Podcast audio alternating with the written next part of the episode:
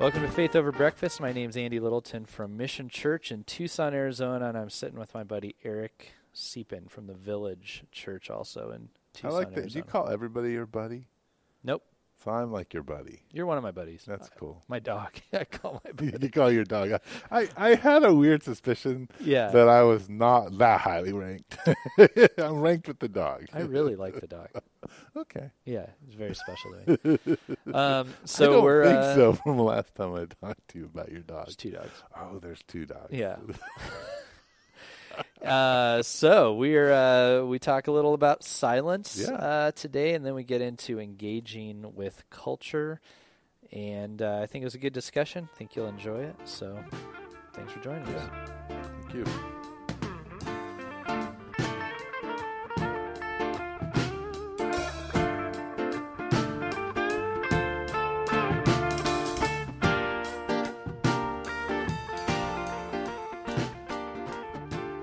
Welcome to Faith Over Breakfast. This is Eric, and I'm sitting across from Andy in the Village Sanctuary. And Andy is pastor of Mission Church, and he just canceled the trip to Phoenix. So, congratulations. Thanks. Yeah, I uh, I had a lot going on this week.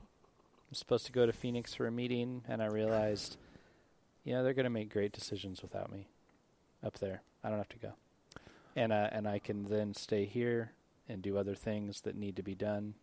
And this was a decision for uh, this is for your other job No, or a church job? church. Church. Yeah, Oh, wow. yeah. Like mission church or uh, the the worldwide Catholic Church. the worldwide Catholic Church? I was yeah making. Oh man, the decisions I would have made Yes. if I'd been there. Yeah.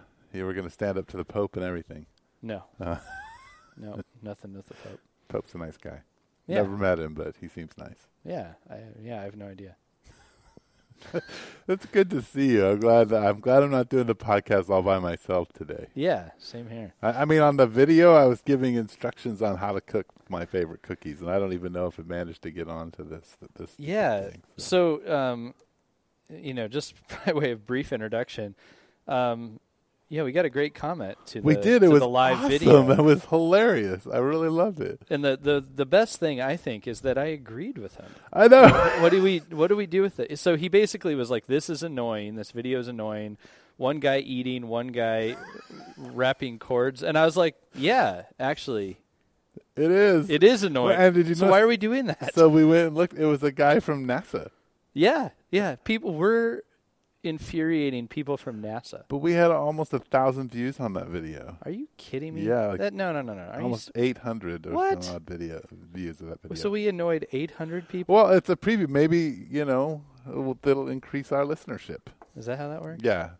Uh, you know, I don't know anything about technology, but um, the the preview videos I'm used to seeing are, are much more Professional. Professional. Oh, this is just live streaming of us on the on our website. And people, uh, I don't understand. Can we talk about how degenerate our world is if they like that video? Well, they didn't like it. They just viewed it. If they've bothered to view that video, how problematic. Okay, so just to go, I, I was trying to use my Mevo camera, so Sure, we put yeah. the camera in my bedroom, and my wife and I we were live broadcasting. It was her t- and us talking about the menu for the week, Are and the thing got a ton of views Why?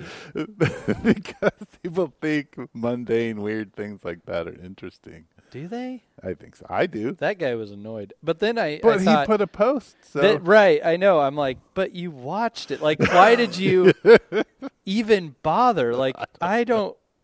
I don't- The fact that you cared, that you watched it and cared enough to be annoyed about it, is shocking to me.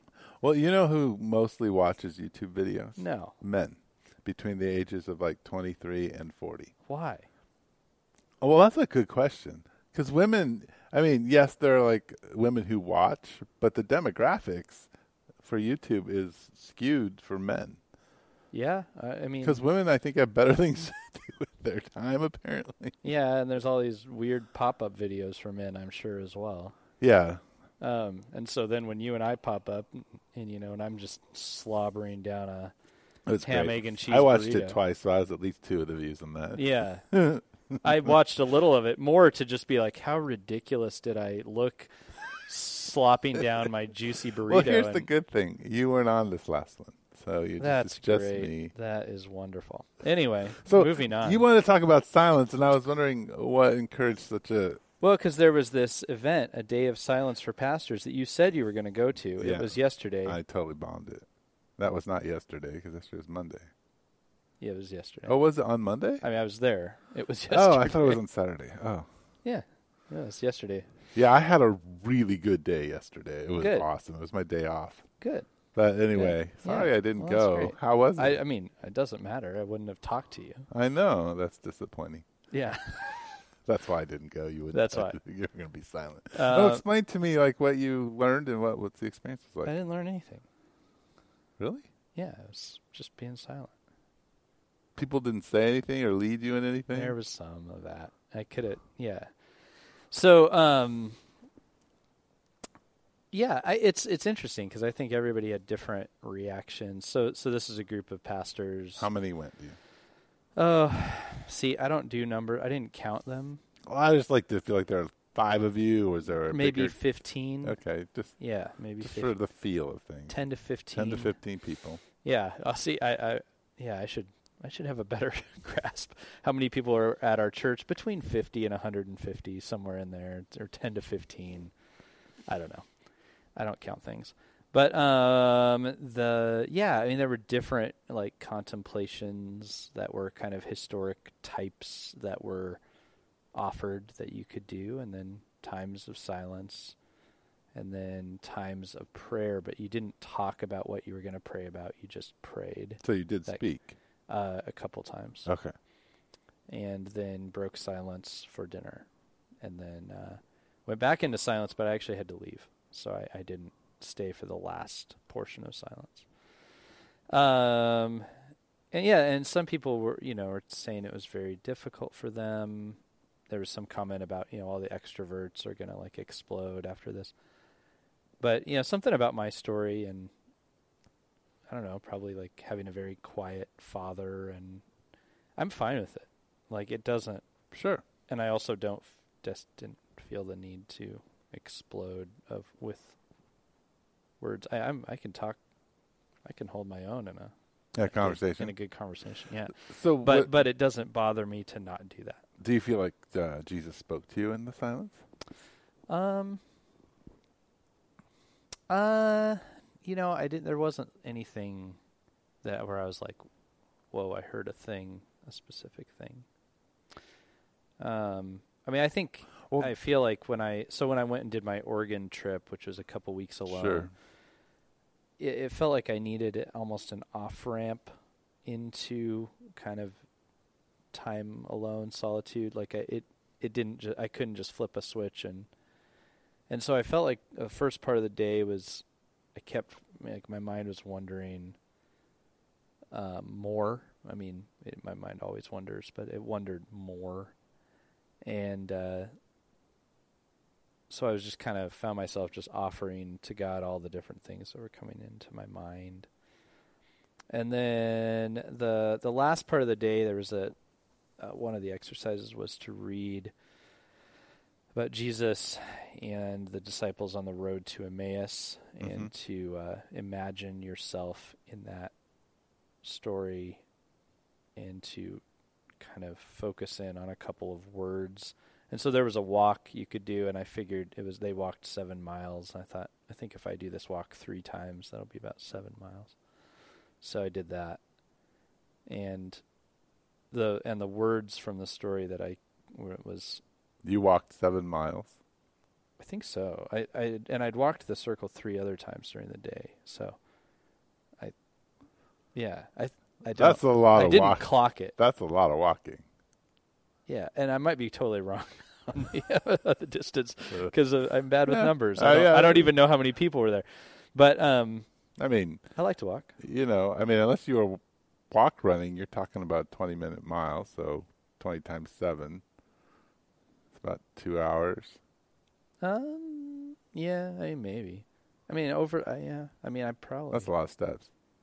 yeah. You said you're, you're, you're I don't know if I walked two hours in that exact moment or You know how you know me. I like details. you are. It's painful. Um, I, I thought I didn't like details, you love, but I love details. Yeah. I just don't like details of details. Uh, so do you want to know about what I was doing during the? Do you want you all you want to know about is that it was a twenty minute mile. You don't want to know anymore. Well, no, I want to know what you, you. Yeah, well, I want to know if you, I don't want to know if your feet hurt while you were walking, but Slightly, Yeah. a little bit. Well, I was that. curious. Even going back further, was you? You said you were emptying your mind out, or not empty, but you were kind of giving God the different wanderings that you Uh-huh. were having in your mind. Did you feel like God took them from you and began to clear things out? Uh, yeah, I did.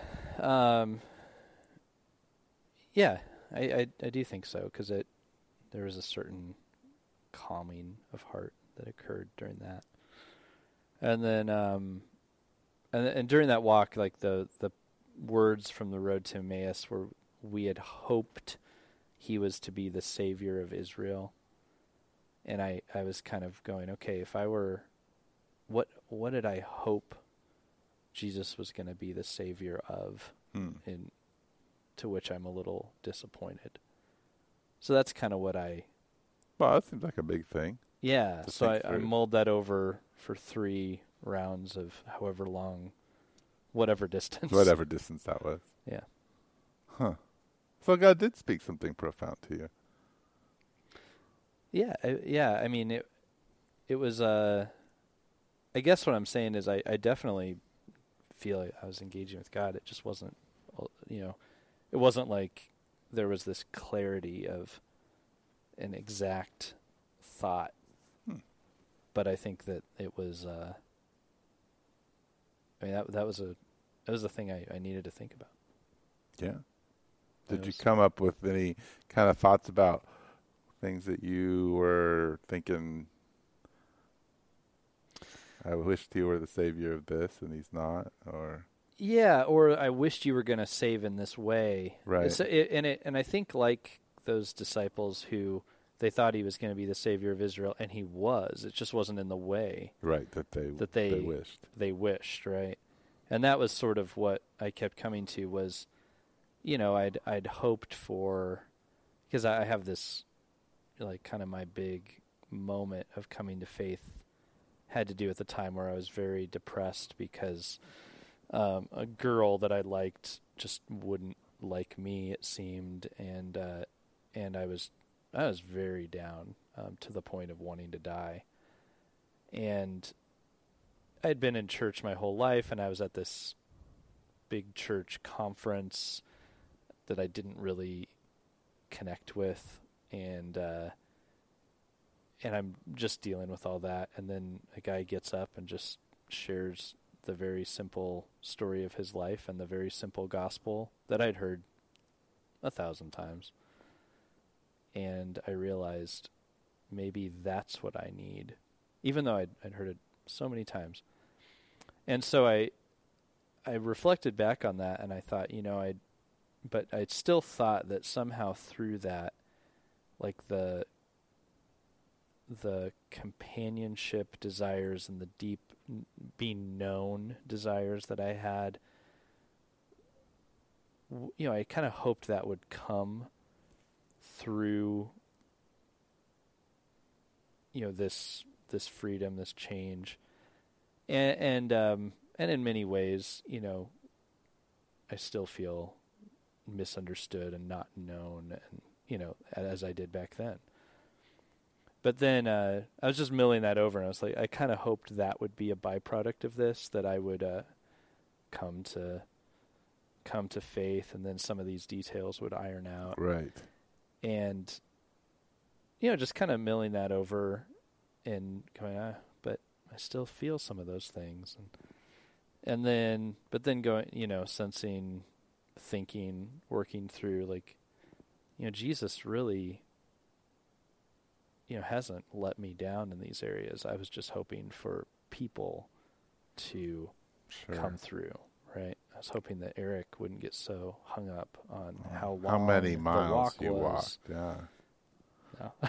No, I, but but you know stuff and, and that was well, it's the was idea. helpful. Yeah, the the idolatry that we oh, yeah place on people, and Yeah. wanting and the expectation for them to fill things.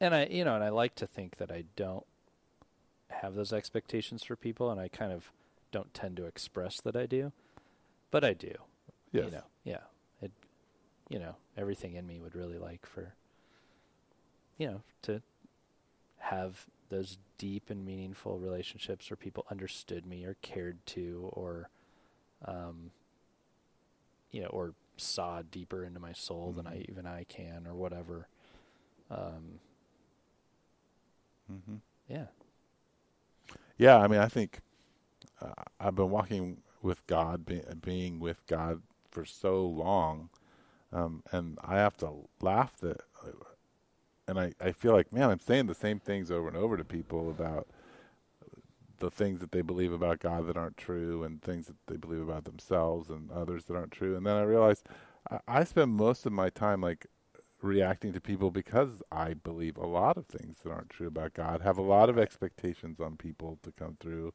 and to make Oh, yeah. things work for me. And it's crazy. It, it, it's so easy to slip in and out of those. It seems like silence helps disrupt helps disrupt a little bit of that. Oh yeah, yeah, absolutely. So I I mean, I was great. I was looking forward to the day. I almost didn't do it. Um, there was like it's kind of a crazy weekend last week, and you know that took a toll on my wife and I. And there's a big part of me that was like, I shouldn't go. And I asked her, and she thought it would be still be good, but I was like, Are you sure about that? And uh, but I'm, I'm I am glad I did it. Need more of that. Yeah. Well, it's just uh, it's good to have some time away, even if it's not a completely silent retreat. It's retreating is It's still a retreat. yeah. I mean, th- there's that great scene with Jesus when people are chasing him around, and he can tell his disciples are tired, and so they get on the boat so they can go off and rest. Right. Of course, maybe the boat ride was the rest because they get tracked down pretty quick. You're right. But that's important. Yeah. I think it's really important. I think silence is a big part of that.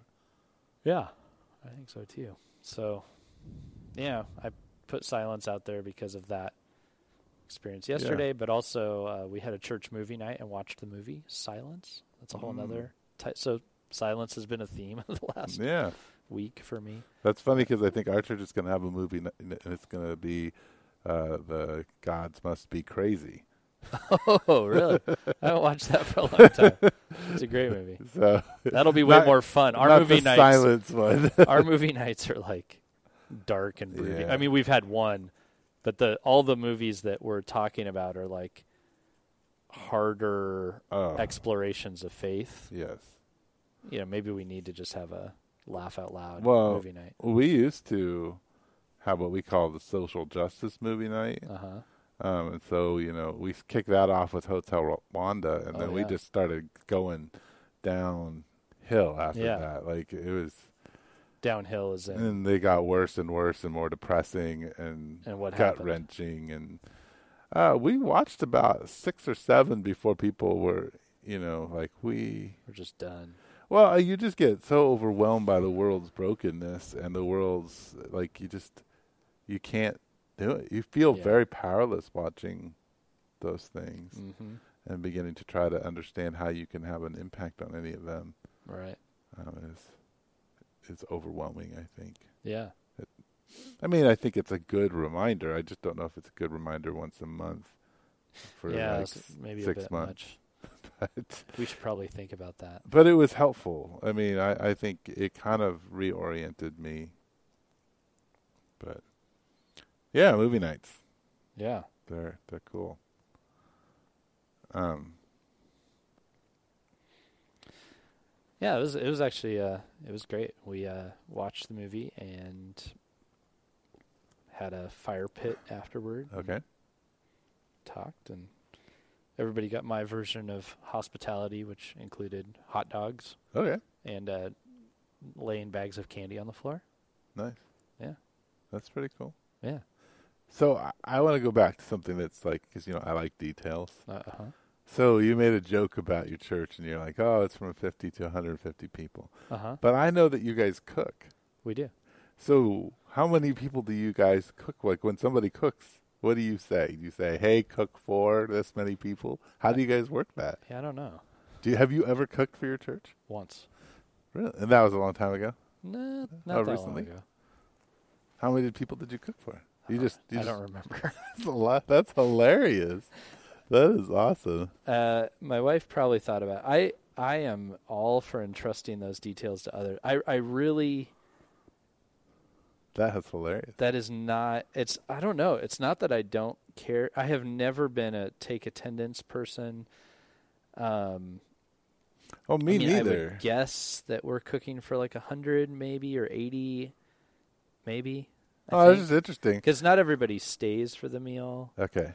Um, but yeah, I, I goodness, I love other people taking that, like people who are good at details.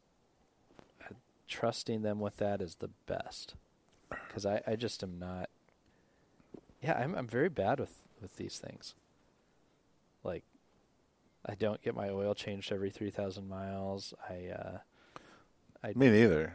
I'm Yeah, it's just interesting. Like in our church, when it comes to that, like everybody stays for dinner, and, so a lot of ours people stay. you have to make sure that people, all people, ha- can Right. eat. And we have so many people cooking Yeah. we had to come up with a system. Yeah. Um, and so we all had to sit down and figure out what the system was going to look like. And we have some kind of system.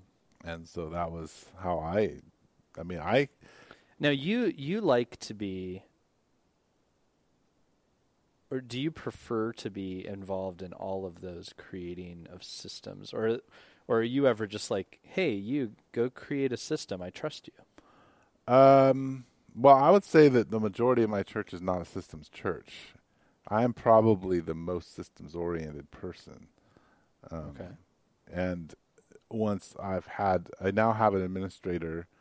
Um, I had one administrator named Danielle who was super system oriented, and she took a lot of things over and created a lot more systems to help relieve me of things. Um, and now I have another administrator, um, and she uh, she's focused a little bit differently, but part of it is even though our church is only 100 and you know I don't know 50 people with kids and everything, we run a church Right. th- like it's 300 400 people um, in the ways that we organize and our volunteer systems and all those kinds of things. I I mean I would say we have you know 90 to well I guess we did count recently because we do very interesting elder kind of overseeing things.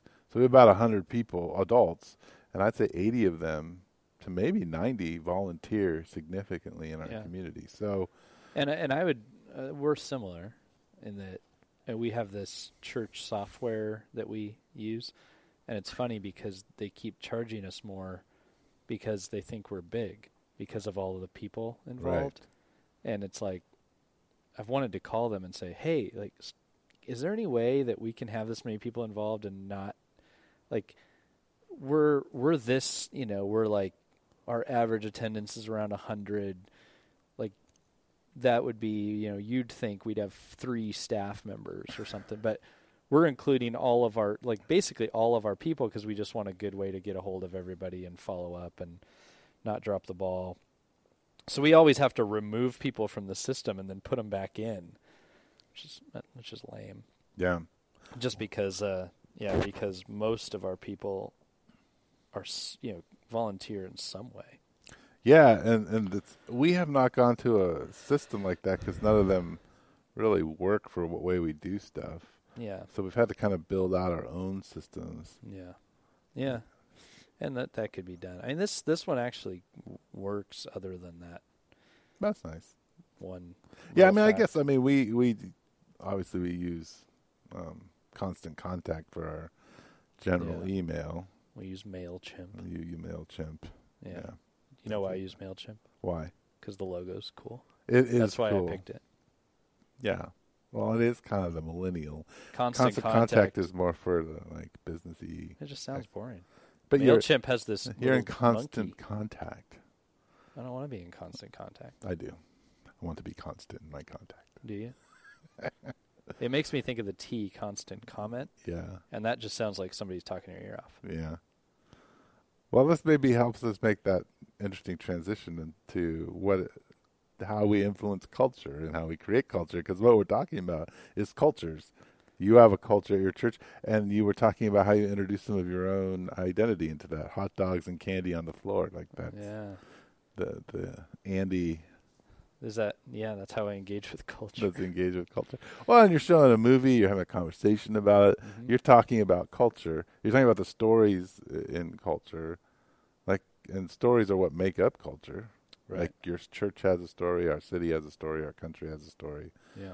People have stories that they, you know, uh, that's a big part of culture Yeah. and culture forming Yeah. kinds of things.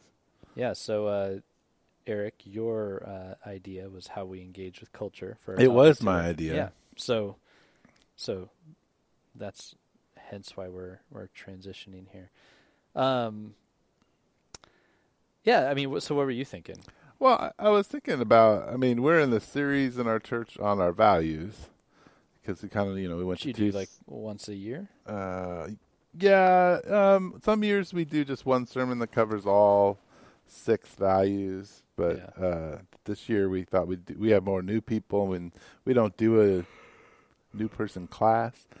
Um, so I mean, I, I went back and counted. I spoke on community this last weekend. There are 23 sermons on community, just community itself, Wow. over the last 17 years. Wow. But I figured when I was looking at more of the subject matter, I think we probably have 100, 150 sermons that deal with something about living in community. The fact that you're looking back at that and counting is crazy. yeah. Well, it's interesting to me how things are shaped and the way we influence them. And, and so I've been thinking, thinking about speaking on these values. I was speaking of authenticity this week and I was thinking about, you know, just sort of the things that are happening in our culture, like these two major stories of violence Yeah. that happens like you know at the synagogue or in schools yeah. um, and or churches and then the, the the presidential kind of however you feel about Trump the story that's coming from the White House is very loud right now Yeah. and and has been since he's become a president so there are these these big defining stories where we're either against Trump or we're for Trump or and we don't know what to do about the violence and we're either again we want gun control or we want more freedom for weapons. Like these are big stories and I've been thinking about like well what does it look like to be the church? And in my sermon I talked about like well God's intent for the church is that we be the proclaimers of the manifold wisdom of God which has a lot to do with us being living in freedom and the and in that context of that chapter in Ephesians 3 you know the Jew and Gentile um, becoming one all that kind of stuff. But uh, yeah throw your phone. So I just been thinking about well what does it look like to authentically speak into violence? And what is it as a community what do I have what does our church have to say that that is speaking not just to the people but is speaking the message of freedom and the message of grace in Christ to the larger community, but also to the spiritual powers of the world. Like, um, and what is God's wisdom? That part of the story, what does it have to say? Mm. Like to transform culture. How do we speak to all this? Because it's troubling. I mean, shooting eight people in a synagogue is troubling. Yeah. Y- You know, it, it's troubling the violence that we are seeing and hearing and experiencing. Yeah, and um, so I'm curious how how often do you directly engage with what's going on in the world and in the news in your your leading and speaking here at the village? Well, you know what's fascinating to me is this place right here has become a major place for me to To be able to talk about that talk stuff. about it Right. because I don't necessarily feel like the, my Like job. every to- church service needs to be I need to speak Yeah, to it. right. I can speak about it in the sense of the way it impacts us. yeah And I think that's part of engaging it is talking about what the true, you know, what what we as followers of Jesus are called to live out in the midst of Mm. violence. You know, like where um, Bonhoeffer says that we're sheep amongst wolves. Like it, for this time, God Jesus is said that too. yes, but Bonhoeffer says you know he talks about that idea that you know we're we're called to be scattered at this Yeah. moment Yeah. And the church is our place to make a group proclamation yeah. of God's grace. Yeah. Um, no, that, that's interesting. I, I also I felt like this space and this podcast has been one where I can get into to more even like inner working of the church kind of stuff and social right. um, issues just because it, it doesn't seem like that's necessarily the the if you're going to come and proclaim God's word over people that if you go too far into every every because I mean I, I, don't know if it's just the amount of media we're consuming now but it just seems like every week there's 10 big things. And th- this last week was was another level it, it sort of yes. but there, I mean sure but it's it's sad how like numb I think we're becoming mm-hmm. and and and I don't mean like I'm not. I mean, I mean, I am like I hear like, oh, there's a shooting, and it that used to just impact me so deeply, and now I'm just like another one, you know, and and um, and I I feel terrible that I'm not as like distraught, but it's just like so common. It, it feels that there's either uh, violence or this group hates this group, and then every once in a while it breaks out. It's hard. Um, so I mentioned briefly in the sermon the the shooting. We were so talking about motives of the heart, and so you know, I I, I mentioned it in in that context. Yeah. But um, I mean, I think the interesting thing, and this is hard for our church, but I think something I love about our church, I want others to see, I want the broader community to see, is that we have, at least now, people on different sides of the, issues, the political spectrum, political spectrum, um, with very different life experiences. I mean, we even had. I was talking to one of our leaders, and you know, one sermon didn't land with him, but then it landed with other people, and you realize even just the way that we engage spiritually, like we're not all, all you know, we don't all like to be um, corrected, um, but then we don't all like to be talked gently to. Like, there's people within our church who like different types of engagement, mm-hmm. and I love that.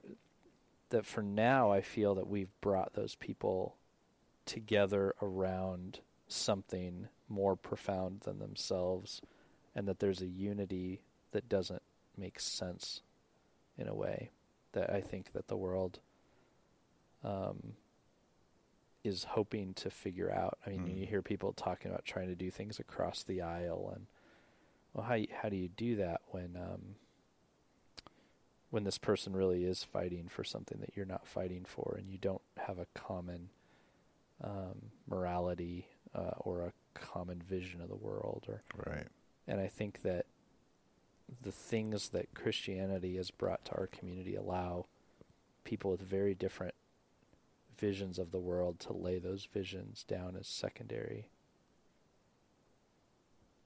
And i i guess i see that as a way of engaging the culture. What i i guess i wonder though is um, does anybody notice? Right. I mean, you, unfortunately, I feel like the faith communities that are in the spotlight a lot are, are ones that are doing either big things or very drastic thing or not drastic. Like if a group is like just engaged on the hot button issue, you know, right. get in the news or whatever. Right. So I, I, just wonder if any if anybody sees the beauty of what happens within right. a lot of churches.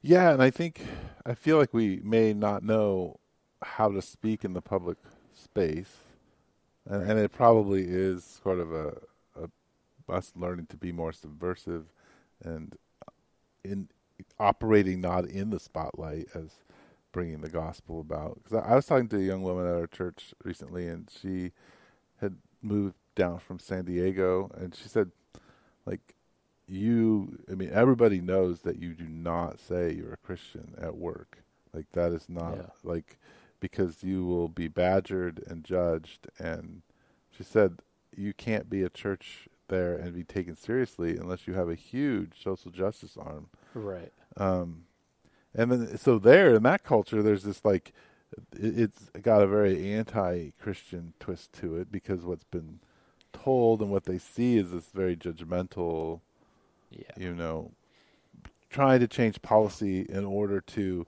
to actually crush the things that you don't believe are good. And, and I mean that and and those are people um, that you're trying to say can't you know be married, can't have Right. free choice, can't you know. And then and it also seems that while they're saying all those things, usually Christians are also the people who are supporting people who are getting rich and you know and not taking care of the poor. So that's sort of that narrative that we're kind of stuck with Right. not the narrative of you know people who are fighting desperately to save lives through pro-life kind of movements to people who are you know on the other side but christians who are like okay well we're not going to support pro-life but we're people who are fighting hard and to help people in poverty to give children a chance who who wouldn't have a chance like and how these two people these people come together and understand economics and understand you know it's it's a it's a miracle that they can sit together and talk and listen and that's a big part of culture forming is listening Yeah. like we our culture does not listen to one another Yeah. like it's ridiculous it's just talking but no listening Yeah. Yeah. I, I mean, yeah, I've observed that. I've struggled with that. you struggle listening or you you struggle at Oh, I, I struggle with everything. right but we wouldn't want to probe that too deeply right Well, no, you do want to probe that deeply, but you've got a lot of text coming in. So I You've got other things going on. I do too. That's just why I threw my phone about ten feet away, which is a great feeling. yeah Yeah. Um.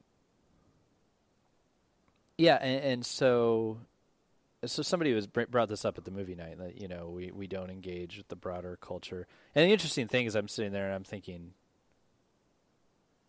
I was like, well, in my mind, I'm going,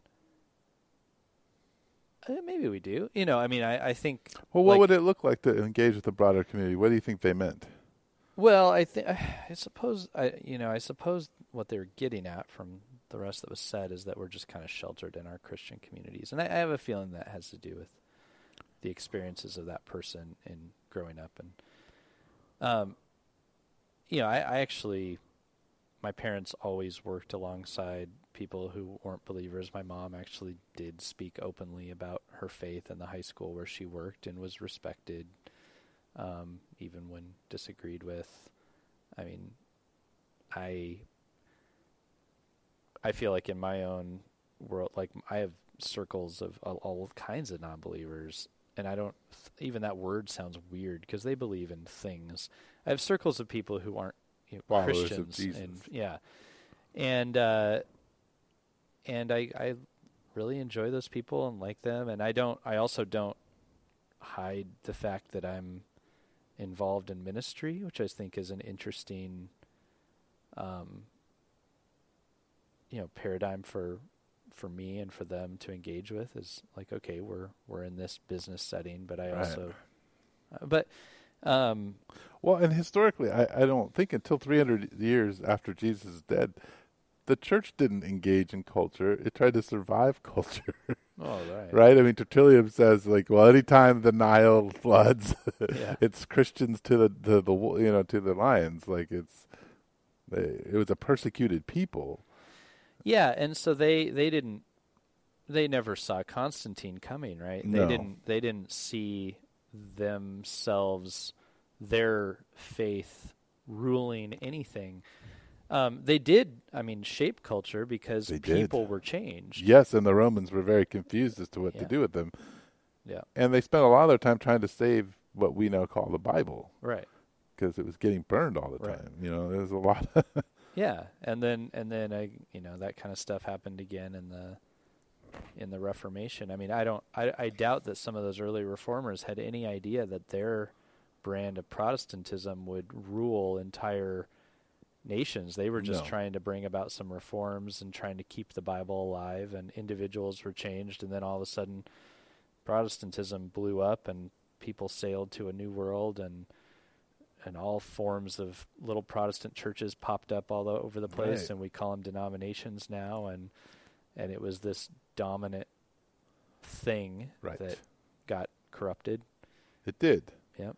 But Western civilization is completely shaped Oh gosh, yeah. by the Old and the New Testament. Yeah. Oh yeah, because it was such and, and I'm I know you're not saying like Western civilization equals Christianity, but No. but because Christian thought and those texts were so influential, their fingerprints are all over the place. Right. Well, I mean, and you think about all of the the social movements, from hospitals to you know Yeah. equal rights to all those kinds of things. It, it's uh, it's the church. It's it's the Yeah. that that is the ones who started all those things. Yeah. Like there was a, another one in our church who's going through the ASU program, you know, social work program. Uh, She was saying that, and she's actually in her, ah, she may be in her late forties, early fifties. So this is kind of like her third career, yeah. uh, and she's just having fun doing it. And she said, "This it's so anti-Christian." She- what she found fascinating was that a lot of like the problems that are discussed are because are all traced back to sort of this Judeo-Christian ethic. Right. But then on the flip side, when they begin to talk about social like Like who started these movements and who's helping at the moment. So when like they one example she says is when the refugees yeah. uh, had no place to be in Texas because they were like their time was up. All the churches opened up yeah. and they and they kept them in in the state. Well, who who did it? It was the churches who did it Mhm. because no government was going to do it. The government Right. wasn't going to do those things. Human vi- beings weren't im- individuals weren't going to open up their homes and say, "Oh, why don't you have a refugee? I'll have a refugee come live with me." Right. Um, no, it's Christians opening up their larger places and allowing people to stay Yeah. there. So I, I think like we have something to say. We have been saying something, but usually what gets talked about is like the moral law. And it's not the new commandment that Jesus gave us to love one another, so that people would know who He is. Yeah, and I think I don't, I think we, uh, you know, talking about details. Maybe these are the details I'm interested in, not numbers. All but right. um, but the uh, you know, the moral law isn't just a a thing to be, you know, clobbering folks with, but it really is something to consider because it has all sorts of bearing on how to love one another. of, of course, "Thou shalt not murder" is a great beginning to start with love. yeah, and to think of all the ways in which people um, people are you know things are stolen from them, Mhm. and how covetousness really is working itself out. D- is it possible that some of the people upholding the quote unquote moral law in our world today are actually you know breaking that commandment? Sure. You know, and so I mean we've been spending this year in the, the first five books of the Old Testament, and I think it illuminates the uh, the New Testament and how to love. But but if you just use it as a thing of like who's in, who's out, who's right, who's wrong, um, you're you're missing the point. It condemns us all, um, and it and it points to our need for a savior. Right. Um, I think we we don't read it closely enough. I would agree. Yeah. I mean, you can forget all of the, you know, laws within Leviticus and and you know, Deuteronomy and all that. If you just take the Ten Commandments Yeah. and you begin to process those as social justice and process those ways of loving, you would. I mean, one, you would be convicted by Yeah. your lack of capacity to do that. Yep. And then on the other hand, it's eye opening if you actually go to the details of not just thou shalt not murder, but you begin to process what that looks like in society and how that works and how you have to practice that. Oh yeah. Or try on, you know, try try on the uh the idea of do unto others as you would have them do unto you, which wasn't, by the way, um, Jesus didn't make that up. That that idea had been around far before him. Sure. He was he was one of uh, you can look in almost every religion and they have a version of that Right. that goes back to before Jesus. So why did he bring it up? Well, because good luck with that. Do unto others as you would have them do, do unto you. You know what I want done to me? I want other people to think of me and consider me deeply at all times. Right. So how am I doing with that toward am I thinking deeply and considering every you know, no. I, I can't even I can't keep that for five seconds. Right. Um and so you're gonna clobber somebody with that? Or are you gonna be convicted right. uh, and see how desperately needy we all are? Mhm. So- No. Well, like you, thou shalt not steal. The reality is that you and I steal Yeah. daily. Oh yeah. If you begin to look at the complexity of society and the choices that we make on a day-to-day basis, we are taking things from people that Yeah. we shouldn't be taking. Every every form of unfair extraction from anybody falls under that yeah. that layer of, of stealing. Sure. Yeah. So if you're part of a systematic theft, even if you don't know and you just don't ask the question, Right. you don't look into it. You're stealing. There is the sin of omission and the sin of commission. Yes. Sure. yeah. And uh and and omission isn't just like there's an obvious good thing you look at and go, I should give that guy a dollar, but mm, I need my dollar. Yeah, that is a sin of omission. You didn't do the good thing. But also everything you don't investigate, hmm everything you don't care deeply enough to really ask the question. Yeah. Yeah. I mean, which goes back to what you're saying. Without Jesus, this is all impossible. All impossible.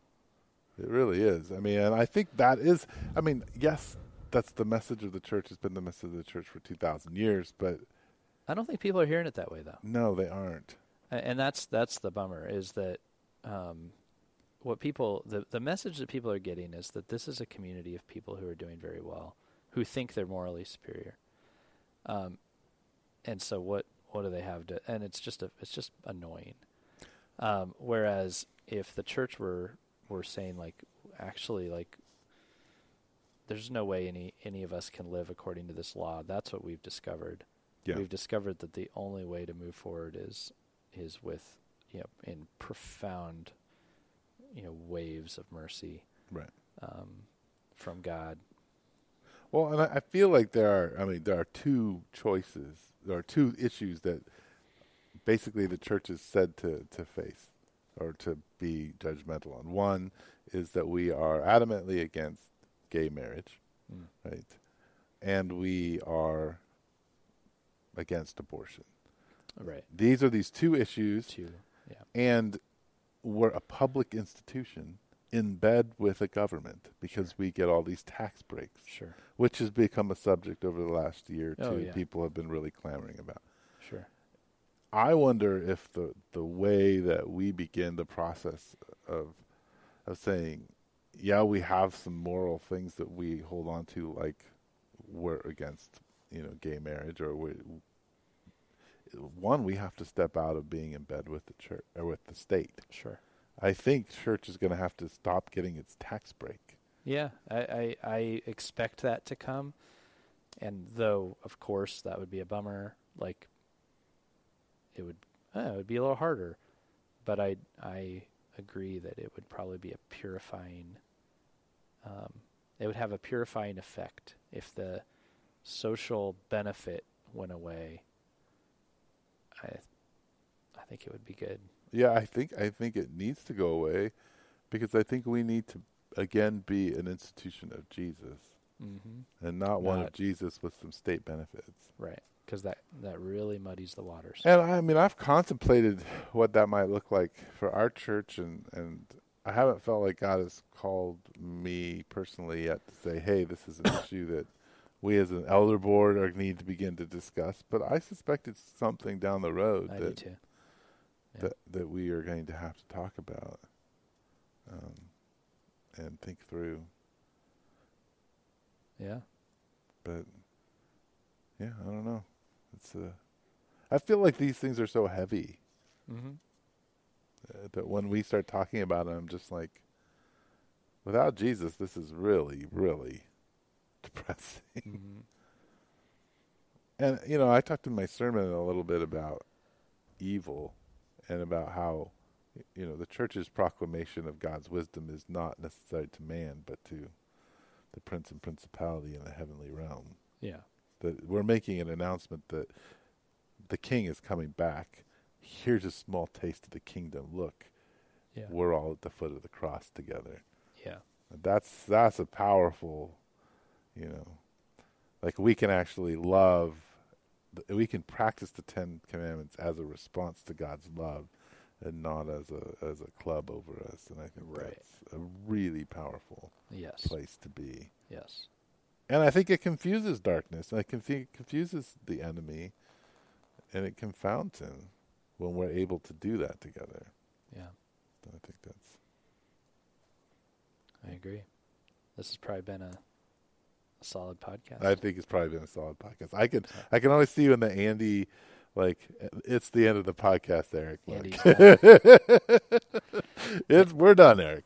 Thanks for tuning in, everybody. We appreciate it, and uh, yeah, keep uh, the the thing that that helps us grow a little is if you share our posts and give us a rating. Yes. So uh, you know, every time you just say, "Hey, I like that podcast," and uh, throw it out on your yeah. Facebook page. just let me quickly check before we end.